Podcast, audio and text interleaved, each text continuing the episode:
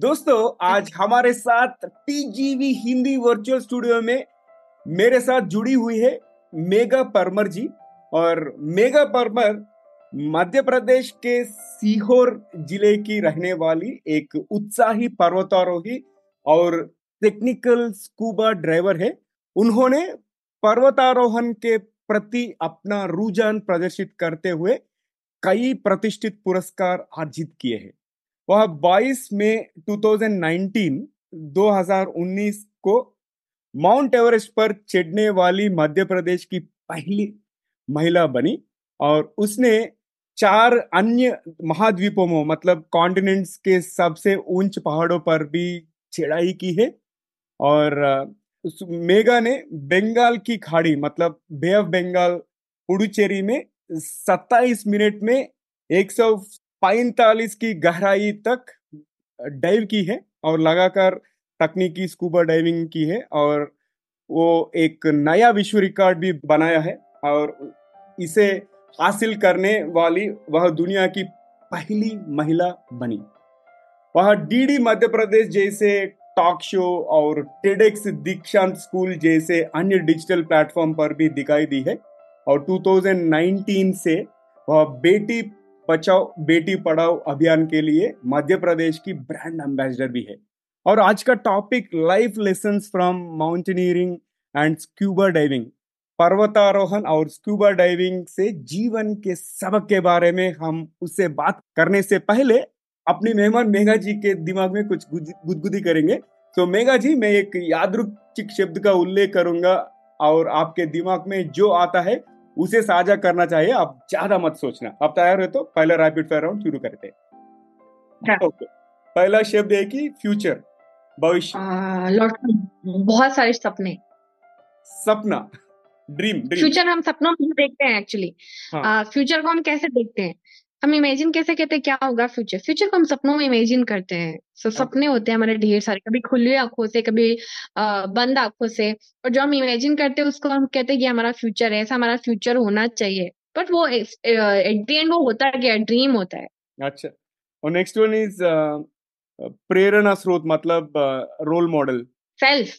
आपको दुनिया की कोई चीज मोटिवेट नहीं कर सकती जब तक आप खुद की खुद के अंदर मोटिवेट नहीं हो। तो आप बड़े हम हमारे पास सभी बड़े बड़े लोगों की फोटोग्राफ्स है, किताबें हैं, हम सबके पास होते हैं। सबको पता है अब्राहम लिंकन ने ऐसे पढ़ाई की थी, अटल बिहारी वाजपेयी जी, एपीजे अब्दुल कलाम ऐसे पॉलिटिशियन बन के ऐसे ऐसे काम किया। बट रियलिटी होता कब है, सेल्फ, जब सेल्फ के अंदर से मोटिवेशन आता है। और दूसरा शब्द है कि जिज्ञासा, क्यूरियोसिटी। ओ, हमेशा बनी रहनी चाहिए। मतलब मैं तो बहुत जिज्ञासु प्रवृत्ति की लड़की हूँ। जिज्ञासु मतलब कुछ कुछ क्या करना है, क्या होने वाला है, मतलब कुछ करना है, मतलब जिज्ञासा। नेक्स्ट धन, मनी। मेरे लिए मेरा धन है एडवेंचर। मेरे सपने मैंने कितने कमा लिए वो मेरा धन है। और मनी से गांधी जी बना। लाइफ, जिंदगी, पीस। चलचित्र, प्रेम, मूवी विजय सेतुपति। साहसिक, adventure, it's ocean diving. Awesome. प्रेरणा, inspiration, mountains. And last one is खुशी, happiness, it's mother father. Oh super. और पहला रैपिड फायर राउंड में पार्टिसिपेट करने के लिए बहुत बहुत धन्यवाद। और दूसरा rapid fire round toward the end of the episode रहेगा, स्टे ट्यून्ड। और दोस्तों टीजीवी हिंदी में आपका स्वागत है। टीजीवी हिंदी आपके बेहतर भविष्य के लिए। मैं हूं नवीन सामला, टीजीवी फाउंडर और चीफ होस्ट यानी संस्थापक और मुख्य मेजबान। और टीजीवी हिंदी के माध्यम से भी हम इस दुनिया को कुछ बेहतर बनाना चाहते हैं। हम महत्वपूर्ण बातें करते हैं जिससे कि आपके जीवन और करियर को कुछ बेहतर बना सके। और Megha ji, hearty welcome to TGV Hindi. TGV Hindi में आपका स्वागत है और हमारे इस सफर में जुड़ने के लिए बहुत बहुत धन्यवाद। कैसे हो आप? बहुत अच्छे, हैप्पी। सुपर। और हमारा कन्वर्सेशन शुरू करने से पहले मैं रोशनी गुप्ता को थैंक यू बोलना चाहता हूं फॉर कनेक्टिंग अस। मैं रोशनी गुप्ता का इंटरव्यू पिछले हफ्ता किया था and she mentioned about you. मैं भी थैंक यू बोलना चाहूंगी, she is also very nice woman. आप उससे बहुत इंस्पायर हुई and I told ya let us invite Megha ji as well and finally we are having this conversation आज। मैं तो बहुत हैप्पी हूँ। हम शुरू करते हैं आज का कॉन्वर्जेशन। तो मेघा जी, आपके जिंदगी में, जिंदगी के सफर में ऐसे कौन सी तीन चीजें जिसके वजह से आप आज इधर तक पहुंच सके? जिद, जिद्दी, मैं बहुत जिद्दी हूँ, बहुत ज्यादा। एंड सपोर्ट, मेरे साथ जो सपोर्ट, जैसे अभी आपने रोशनी जी का जिक्र किया, मुझे कोई भी मदद करता है तो वो सपोर्ट पर्सन को मैं कभी भूलती नहीं हूँ। मैं कोशिश करती हूँ कि मैं, हमारी लड़ाई हो जाए भले मेरी उससे, पर मैं हमेशा कोशिश करती हूँ कि मैं उसको कुछ अच्छा दूं। सो सेकंड चीज ये ये वाली है। थर्ड चीज ये है कि मैंने कभी किसी का बुरा नहीं कहा, मतलब एक मुंह से बोल सकती हूँ पर मन में कभी नहीं चाहती कि ऐसा हो जाए, तो मैं कभी किसी का बुरा नहीं चाहती। तो ये तीनों चीजें हैं जो मुझे अभी तक आगे बढ़ा रही है। बुरा नहीं चाहती, I think that is most important thing. और हम सपने में भी किसी का बुरा नहीं चाहना, I think that's a great one. मैं मुंह से बोल देती हूँ, ऐसा करूंगी, ये करूंगी, वैसा करूंगी, पर मन में मेरा एक रत्ती सा फीलिंग नहीं आता कि मैं किसी को बुरा करूं। और, और मेगा, आपके जिंदगी में सबसे मुश्किल सी कौन सी सीख मिली है आपको?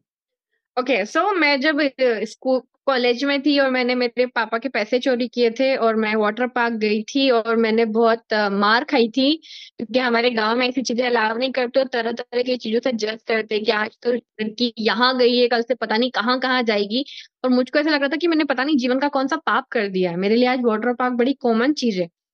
वहीं से मेरे को जीवन की सबसे बड़ी सीख मिली थी जब मेरे फादर ने बोला था कि वाटर पार्क जाना बुराई नहीं है, पर तुम मुझको बता के जाते कि तुम कहाँ गई तो मैं सबको जवाब दे सकती थी। हर वो काम जो आपको आपको पेरेंट्स को बताने में शर्म आए, हर वो काम गलत है। तो जब भी आपको लगे गलत और सही काम की परिभाषा क्या है, तो वेरी इजी, जिस काम को आपको बताने में शर्म आए कि आप ये कर रहे हो, तो वो काम गलत है। ठीक है। और मेघा जी, आप सबसे बड़ा लेसन। Nice nice. और आप? क्योंकि मैं ना शारीरिक कष्ट झेल सकती हूँ, पहाड़ पे चढ़ने का ये, पर उस समय इमोशनली कष्ट बहुत ज्यादा हुआ था, वो मुझसे झेला नहीं गया था, बहुत टफ लगा। ठीक है, हम माउंटेन चढ़ाई के बारे में बात करेंगे। आप माउंट एवरेस्ट पर उस पल को साझा कर सकते हैं जिसने आपको सबसे अधिक प्रभावित किया और आपकी पूरी यात्रा के दौरान प्रेरणा स्रोत के रूप में काम किया? So what inspired, which pivotal moment when you are climbing Mount Everest? तो हमारे शरीर में दो दिमाग काम करते हैं, एक बोलता है कि मत कर, बहुत थक गया, दूसरा दिमाग बोलता है अब आए हैं तो करके जाएंगे। पर हमारा दूसरा दिमाग बार बार जीतने की कोशिश करता है, जो कष्ट होता है ना, तो दूसरा दिमाग बार बार उस अच्छे दिमाग को बोलता है नहीं वापस चलो, वापस चलो। बट बहुत कठिन होता है जो आपके अच्छे मन को, जो आपको मोटिवेट करता है। तो जब मैंने डेड बॉडीज को पार किया था seven thousand nine hundred metre के बाद, तो मुझको ऐसा लग रहा था कि इन क्लाइंबरों की जगह मैं भी तो रहूंगी, मतलब आज पच्चीस साल बाद भी कोई मेरी डेड बॉडी दिखेगा तो वैसी की वैसी दिखेगी। हम लोग कैंपफोर जाते हैं जिसे डेथ जोन कहा जाता है, और उसके बाद सबमिट पुश आता है। तो टू थाउजेंड एटीन में सात सौ मीटर रह जाना, फिर रीढ़ की हड्डी का टूटना, अगेन सक्सेसफुल सबमिट करना, मुझे हर वो मोमेंट बार बार रिपीट करता था कि मेरे को कंप्लीट करना है और वापस जिंदा घर जाना है। सो so, एक होता ना कंप्लीट करना है और वापस घर आना है, ये दो चीजें मेरे को बूस्टअप करती रही थी मेरे हमेशा, मेरे माइंड में। सो so, मेरे को लगता है इसीलिए मैं सबमिट कर पाई, इसीलिए मैं जिंदा वापस घर आ पाई।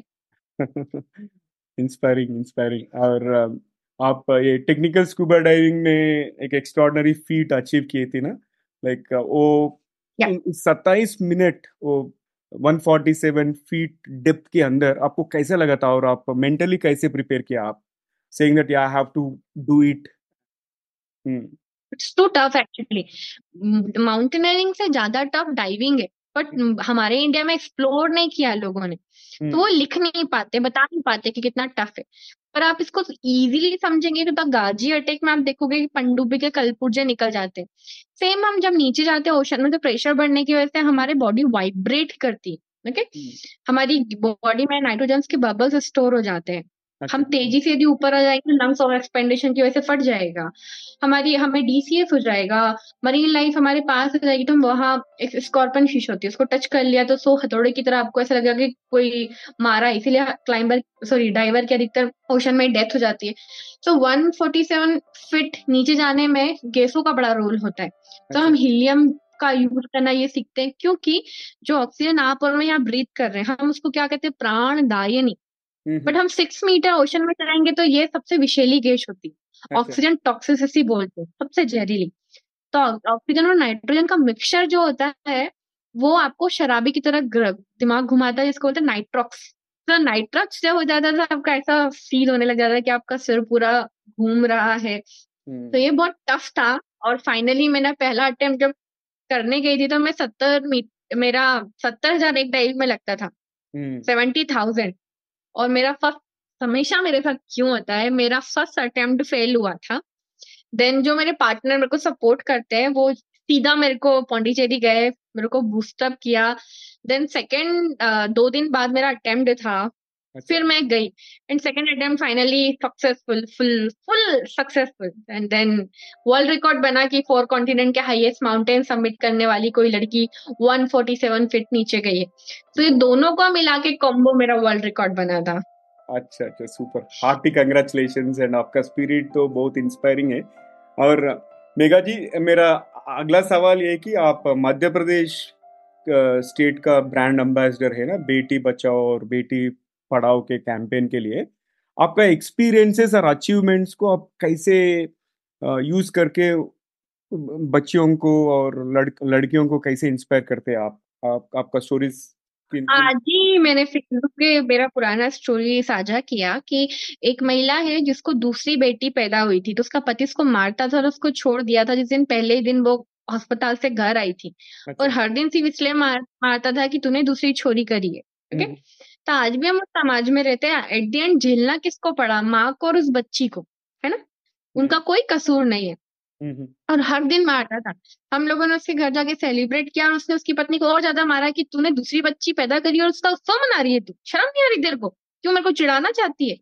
पत्नी आत्महत्या करने पे आ गई और उसने मेरे को फो, फोन किया, दीदी मेरा पति मार रहा है तो मैं मर जाऊंगी फांसी लगा के। हम उसके घर गए। तो आज भी हम उस समाज में रहते हैं जहाँ बेटी बचाओ बेटी पढ़ाओ का जो नारा है उसे हमें धरातल पे, रियलिटी में, ग्राउंड पे लोगों के दिमाग में लाना पड़ेगा। जब तक पहले ये तक बेटियां आती रहती है, मेरी छह बुआएं हैं, मंझले पापा की तीन बेटियां, बड़े पापा की एट दी। मेरे घर पे भी फुल स्टॉप इसलिए लगा कि मेरे बाद जस्ट भाई आ गया, छोटा भाई, वरना हम भी तीन चार पांच बहनें होती, भाई आता तब तक चलता रहता है। पर सबसे बड़ा फिर कॉम्प्रोमाइज क्या होता है, खाने का कॉम्प्रोमाइज होता है। टुकड़ी रोटी हमेशा लड़कों को मिलती है, लड़कियों को नहीं मिलती। खाने का भेदभाव हो जाता है। दूसरा एजुकेशन का हो जाता है। लड़कियां सारी सरकारी स्कूल में पढ़ते, लड़के सारे गवर्नमेंट स्कूल में पढ़ते। लड़कों को बहुत अच्छी एजुकेशन दी जाती है, लड़कियों को बीए बीकॉम कैसे कॉलेज कर लिया जाएगा। बारहवीं भी एटलीस्ट इसलिए पास कराई जाती है कि सम्मेलन होते हैं बड़े बड़े सरकारी और जाति के, वो मार्कशीट काम आती है कि लड़की अठारह साल की हो गई, बालिग है। ओके, तो इतना जरूरत है अवेयरनेस का कि पूछो मत। मैं बोलती हूँ कि मेरा पापा गांव के लाइलॉन के जूते पहनते, उनकी इतनी अच्छी सोच नहीं होती तो मैं खुद आगे नहीं बढ़ पाती। उन्होंने मुझको कहा था कि बेटा मैं थारे रेलवे स्टेशन भी नहीं छोड़ पे जा, छोड़ने जा पाऊंगा, क्योंकि हमारे यहाँ गाँव में गाय रखी जाती है। गाय को यदि सालों साल एक ही व्यक्ति दूध निकालता है तो फिर वो उसी के हाथ से दूध देती है, वरना वो दूध नहीं देती है, तो लॉस हो जाता है। तो मेरे फादर कभी भी सुबह और शाम को कहीं नहीं जाते, शाम को पांच बजे वो आई जाते हैं। ट्रेन हमेशा शाम को थी। तो मुझको बोलते थे कि मैं तेरे पे भरोसा कर रहा हूँ बेटी, मेरी बेटी है, सब कुछ है, पर मैं तेरे को रेलवे स्टेशन भी छोड़ने नहीं जा सकता। जीवन में कभी वो मेरे को रेलवे स्टेशन छोड़ने नहीं गए ना लेने गए, पर वो मेरे को बोलते थे कि दुनिया घूमना, सब कुछ करना, वापस घर आ जाना। तो हमारे माँ आसपास बहुत तरह के माहौल है और लड़कियों के लिए काम करना बहुत जरूरी है। उनका जन्म का उत्सव मनाना, उनके मासिक धर्म का अवेयरनेस होना, उन लोगों को ब्लैकमेलिंग से बचाने के लिए पहला कदम ही सुरक्षा बनाना। उनको उनके पैरों पे पैसा पैसा नहीं होता, डिसीजन पावर होता है। उनको सेल्फ डिपेंड बनाना, कुछ भी करो पर पैसा थोड़े कमाओ। दस रुपए के लिए आपको पिता, पुत्र, पति पे निर्भर रहना पड़े, बहुत कठिन होता है। गांव में दो सौ रुपए कोई नहीं देते हैं, तो बहुत कठिन होता है। थर्ड है कि लाइफ इंश्योरेंस की जब बात आती है, पति है या पुरुष हमेशा अपने बच्चे और खुद का कर लेता है, पर बीमारियां अधिकतर महिलाओं को लगती है। जब वो अस्पताल पहुंचती है तो वो कहती है भगवान मेरे को मार डाल, वरना मेरा घर पक जाएगा। है सो so, आपका कोई लाइफ इंश्योरेंस करे ना करे, हेल्थ इंश्योरेंस कोई करे ना करे, खुद कराओ। एटलीस्ट खुद को मरने के लिए दुआ मत मांगो भगवान को कि मेरा घर बिक जाएगा। तो ये सब इश्यूज है जिन पे मैं काम करती हूँ, और ये सब मैं इसलिए कर पाती हूँ कि मैंने देखा है बहुत करीब से। हम्म हम्म सही है, आप जो बता रहे हैं, I think those are all real world stories. और अच्छा लग रहा है मुझे ये कन्वर्सेशन। और आगे बढ़ते हैं। दूसरा सवाल है कि जो विमेन चैलेंजेस को देख रहे, बहुत चुनौतियां और बाधाओं को लड़ने की इच्छा रखते हैं, उनके लिए क्या सलाह देते हैं आप? uh, मैं कहती हूँ चैलेंजेस महिलाओं को ज्यादा फेस करने पड़ेंगे, इट्स नेचुरल। क्योंकि मैं खुद जब माउंटेनियरिंग करती थी तो पीरियड्स यहाँ पाँच दिन के लिए आते हैं, दो महीने कंटिन्यू आते। आपका ब्लड कलर जो है वो खुद ही बद... तो वो बार बार वो कलर ही चेंज हो जाता है, येलोइश में तब्दील हो जाता है। और वैसे ही समंदर में हम जाते लोग कहते हैं कि गर्भवती महिला डाइविंग नहीं करनी चाहिए वरना गर्भपात हो जाएगा। अच्छा। वैसे ही माउंटेन्स में जब जाते हैं तो रैशेस हो जाते हैं सैनिटरी पैड की वजह से, ऐसा मन करता है चिंपांजी की तरह चलते रहो। लड़कियां पानी कम पीती है, उनको डिहाइड्रेशन होता है कि उनको वॉशरूम जाना पड़ेगा तो वो कैसे निकालेंगी पूरा वो पूरा सीठानेस वगैरह। ओके, सो होता क्या है कि हमें प्रकृति ज्यादा चैलेंज कर रही है तो समाज से क्या एक्सपेक्टेशन रखोगे, तो कोई आशा ही मत करो और ये सोच के चलो कि आपको चैलेंजेस ज्यादा आने ही हैं। ठीक है, अब आता है प्लीज रिमोट कंट्रोल मत बनो कभी भी। मैं खुद अपनी पॉलिटिकल जर्नी इसलिए स्टार्ट करी क्योंकि मैं महिलाओं की मदद करने की कोशिश करती थी, कोई सुनता नहीं था। तब ऊपर ऊपर अच्छा दिखता है कि हाथी के दांत दिखाने के खाने के कुछ और है, बट महिलाएं जब भी महिलाओं के लिए काम करना चाहती है तो उनको रिमोट कंट्रोल बना दिया जाता है कि वो टीवी है, रिमोट कंट्रोल किसी और के हाथ में। नो, अब हमारा रिमोट कंट्रोल हमारे हाथ में होगा। हमारा मन, हमको ऐसा चैनल देखना चाहते हैं, डिस्कवरी देखना चाहते हैं, स्पोर्ट्स देखना चाहते हैं, क्या चाहते हैं। सो मैं ये मानती हूँ चैलेंजेस हैं। ठीक है, और ये माउंटेनियरिंग और स्क्यूबा डाइविंग में आपकी यात्रा ने व्यक्तिगत विकास और लचीलेपन, रेजिलियंस बोलते हैं ना, पर आपके दृष्टिकोण का कैसे प्रभावित किया है? आपका माइंडसेट कुछ शिफ्ट हुआ क्या वो करने के बाद? किस चीज को करने के बाद?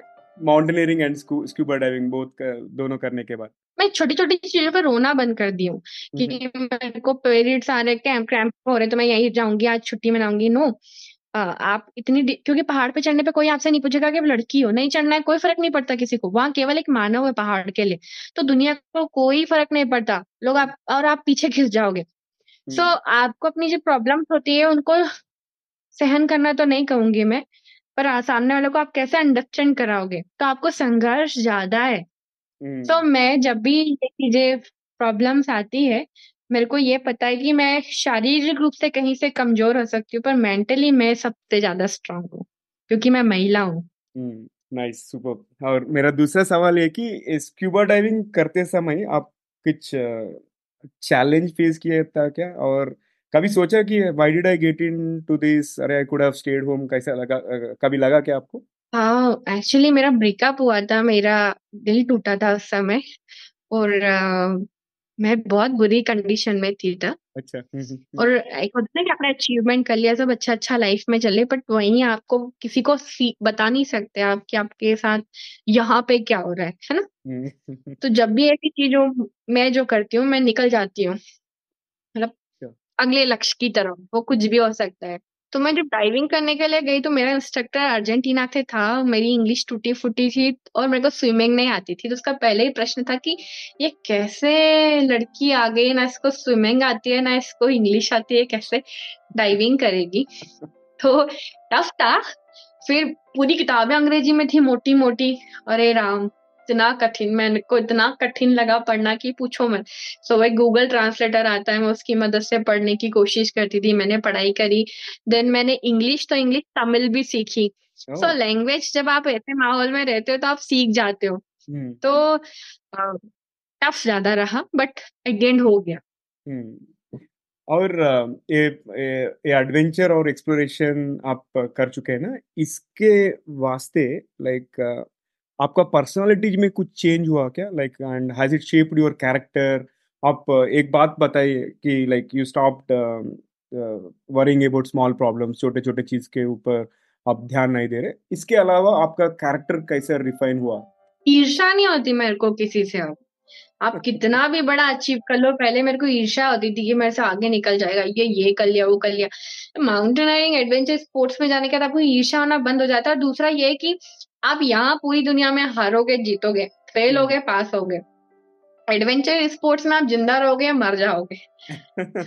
तो मौत आपको बहुत कुछ सिखा देती है कि कहाँ किस तरह की चीजों में लगे हुए हैं, क्या है, और जज करना। एक्चुअली मैंने डाइविंग के बाद, क्योंकि बहुत ट्वेंटी के जी वेट गेन हो गया था मेरा, तो मैं अपने आप को फेस नहीं कर पा रही थी दर्पण में, और मैंने तुरंत वेट लूज करना चाहा, स्ट्रेच मार्क्स होने लगे। जब आप अपने आप स्लोली सब कुछ तो दुनिया आपको एक्सेप्ट नहीं करेगी। तो ये सब चीजें मेरे को कैसे आई, एडवेंचर मतलब नेचर, तो एडवेंचर स्पोर्ट्स की जगह नेचर के पास जब गई तो ये सब खुद के अंदर परिवर्तन आया। अच्छा, नाइस। आप तो बहुत ओपन एंडेड कन्वर्सेशन और ओपन हार्टेड कन्वर्सेशन कर रहे हैं, मुझे बहुत अच्छा लग रहा है ये डिस्कशन। और दूसरा rapid fire round kick off करने का, कौन सी भाषा भी बोलते हैं? कन्नड़ मतलब तेलुगु बोलते हैं, मलयालम बोलते हैं, कौन सी भाषा और बोलते हैं आप? मैं तेलुगु कन्नड़ा बोलते हैं। तेलुगु तेलुगु बोलता हूँ मैं। Oh oh wow, oh wow. मेरे बहुत सारे तेलुगु हीरोज फेवरेट है। अच्छा, उसके बारे में बात करेंगे अभी। मैं सेकंड रैपिड फायर राउंड शुरू करना चाहता हूँ, तैयार है क्या? ओके। यदि आप, पहला सवाल ये कि यदि आपके पास कहीं भी एक विशाल बिलबोर्ड हो सकता है जिस पर कुछ भी हो तो वह क्या कहेगा, क्या लिखते हैं आप? एक बड़ा बिलबोर्ड है तो आपके पास, बिलबोर्ड बोले तो सम क्या बोलते हैं उसको, एक बिग होर्डिंग बोलते हैं ना, बड़ा hoarding. Hoarding hoarding okay hoarding okay okay तो सर्वधर्म प्रार्थना स्थल लिखूंगी मैं, पहली चीज। Okay okay? दूसरा उसी में मैं लिखूंगी कि जीवन में केवल शांति चाहिए और तृप्ति चाहिए, पूरे जीवन में कुछ नहीं चाहिए हमको, पीस चाहिए और तृप्ति चाहिए। कितना ही बुझाएगा, यदि हम तृप्त नहीं हो तो हम बेचैन है। और थर्ड चीज ये है कि कोई भी चीज झगड़ा खत्म ही नहीं हो सकता, या तो फिर कालो गोरों के साथ होगा और धर्म का जा, जा, धर्म जाति का होगा, क्षेत्र का होगा, भाषा का होगा।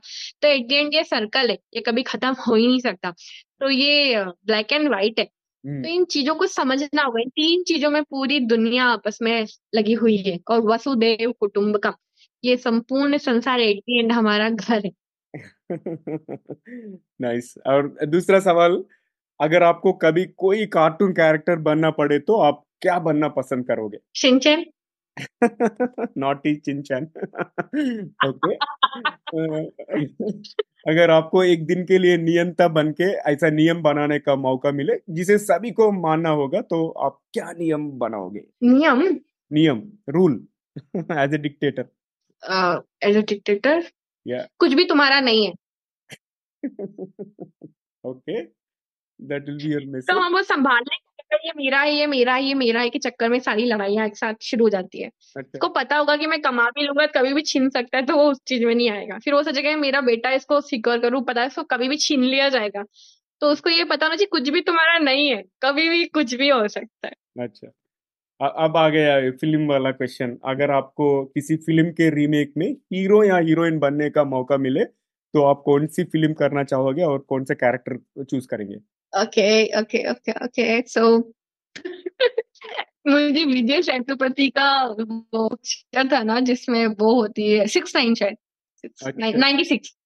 Ninety six, okay. इंटरेस्टिंग। मेरे को ऐसा ही कैरेक्टर चाहिए कि एकदम होता ना कि मतलब, और मेरा फेवरेट हीरो विजय सेतुपति, तो मैं चाहूंगी कि उसके सामने मैं हीरोइन बन के आऊं। एंड ऑल द बेस्ट, आपको चांस है because you can use your influence to meet him. Okay, तो प्लीज आप इतना कट करके भेज देना विजय सेतुपति के पास, please. Will do, will do my best.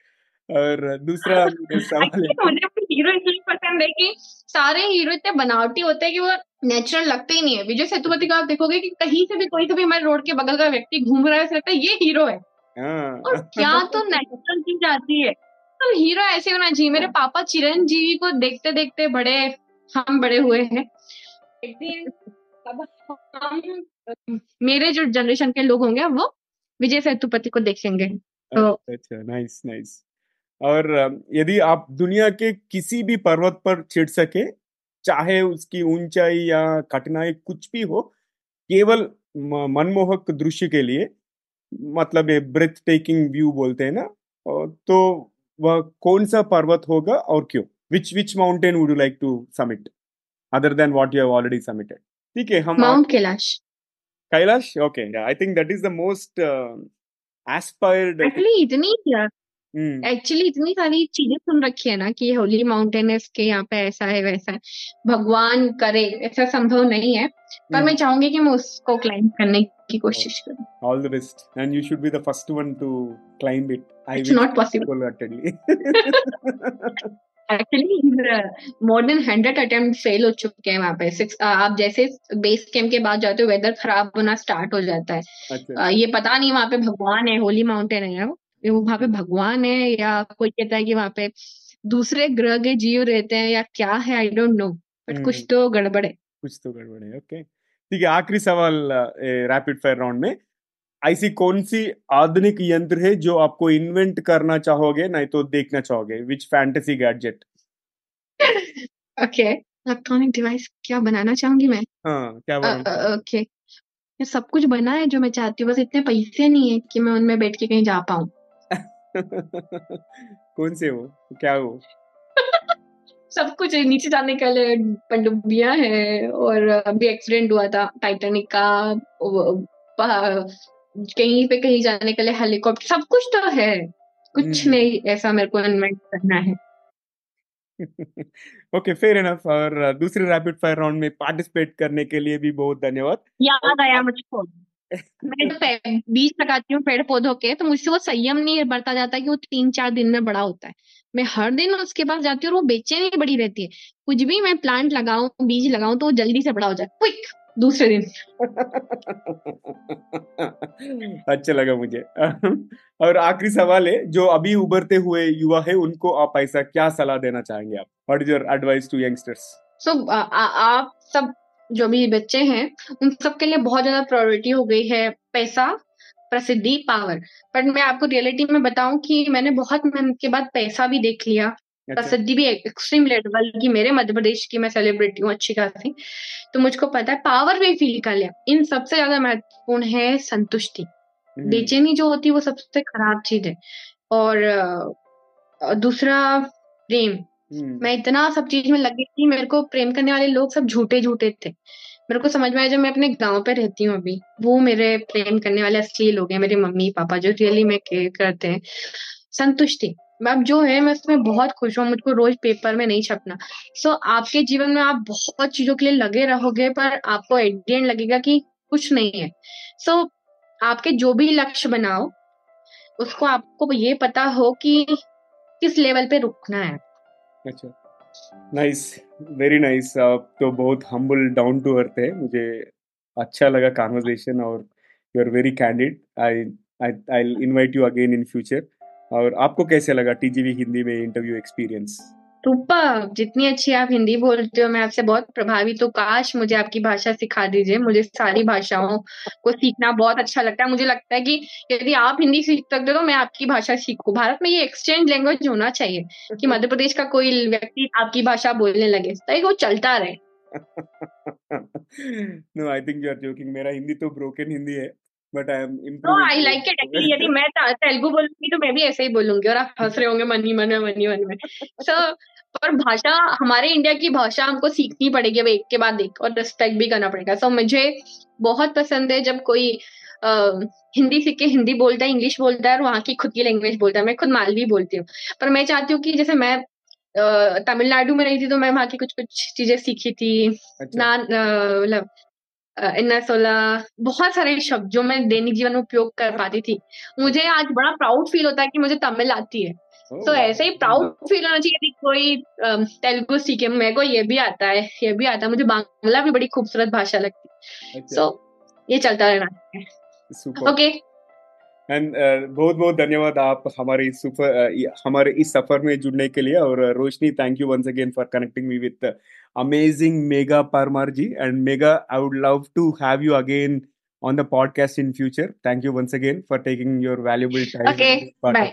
Thank you, bye bye. तो दोस्तों, ये था हमारा आज का श्रृंखला, आज का एपिसोड मेघा परमार जी के साथ. और आखिरी के भाग से पहले आपसे एक विनती है, अगर आपने अब तक टीजीवी हिंदी चैनल को सब्सक्राइब नहीं किए तो अभी कर लीजिए. और और अगर आपको ये एपिसोड, ये कॉन्वर्जेशन पसंद आए तो अपने तीन करीब के लोगों से शेयर कीजिए. शायद उन्हें भी इससे कोई फायदा हो या कोई टिप्पणी उन्हें भी पसंद आए, और आपके दोस्तों को कुछ नया सीखने को मिलेगा और हमें नए सब्सक्राइबर्स मिलेंगे. ऑलराइट, अब ट्रिविया यानी सामान्य ज्ञान सुनते हैं. आज हम अच्छी कॉन्वर्जेशन में इन्वॉल्व हुए हैं माउंटेनियरिंग और स्क्यूबा डाइविंग, इसलिए मैं स्क्यूबा डाइविंग के ऑरिजिन के बारे में बात करता हूँ. Like it is about the birth of aqua lung. आज स्क्यूबा डाइविंग की उत्पत्ति का पता उन्नीस सौ तैंतालीस में Jacques Cousteau and Emile Gagnan द्वारा एक्वा लंग के आविष्कार से लगाया जा सकता है। और एक्वा लंग पहला व्यावसायिक रूप से सफल ओपन सर्किट स्क्यूबा डाइविंग उपकरण था और जिसने अनुमति दी थी गोता गोताखोर अधिक स्वतंत्रता और स्वायत्तता के साथ पानी के नीचे के वातावरण को पता लगा सकते थे। So this is about the origins of scuba diving and which is about you know scuba diving का डेफिनेशन भी है कि इसका फुल फॉर्म है कि self contained under water breathing apparatus, so S C U B A। so that's all about the trivia from my side। और अगर आपको कुछ और less known facts scuba diving के बारे में पता है तो मुझे बताइए। अगर आप सोशल मीडिया प्लेटफॉर्म में बता सकते हैं, नहीं तो अगर ये एपिसोड अगर यूट्यूब में वॉच कर रहे हैं तो वहाँ पे भी कमेंट कर सकते हैं। और आज के लिए यहीं पर समाप्त करते हैं। और दोस्तों, टीजीवी हिंदी में ट्यून करने के लिए बहुत बहुत धन्यवाद।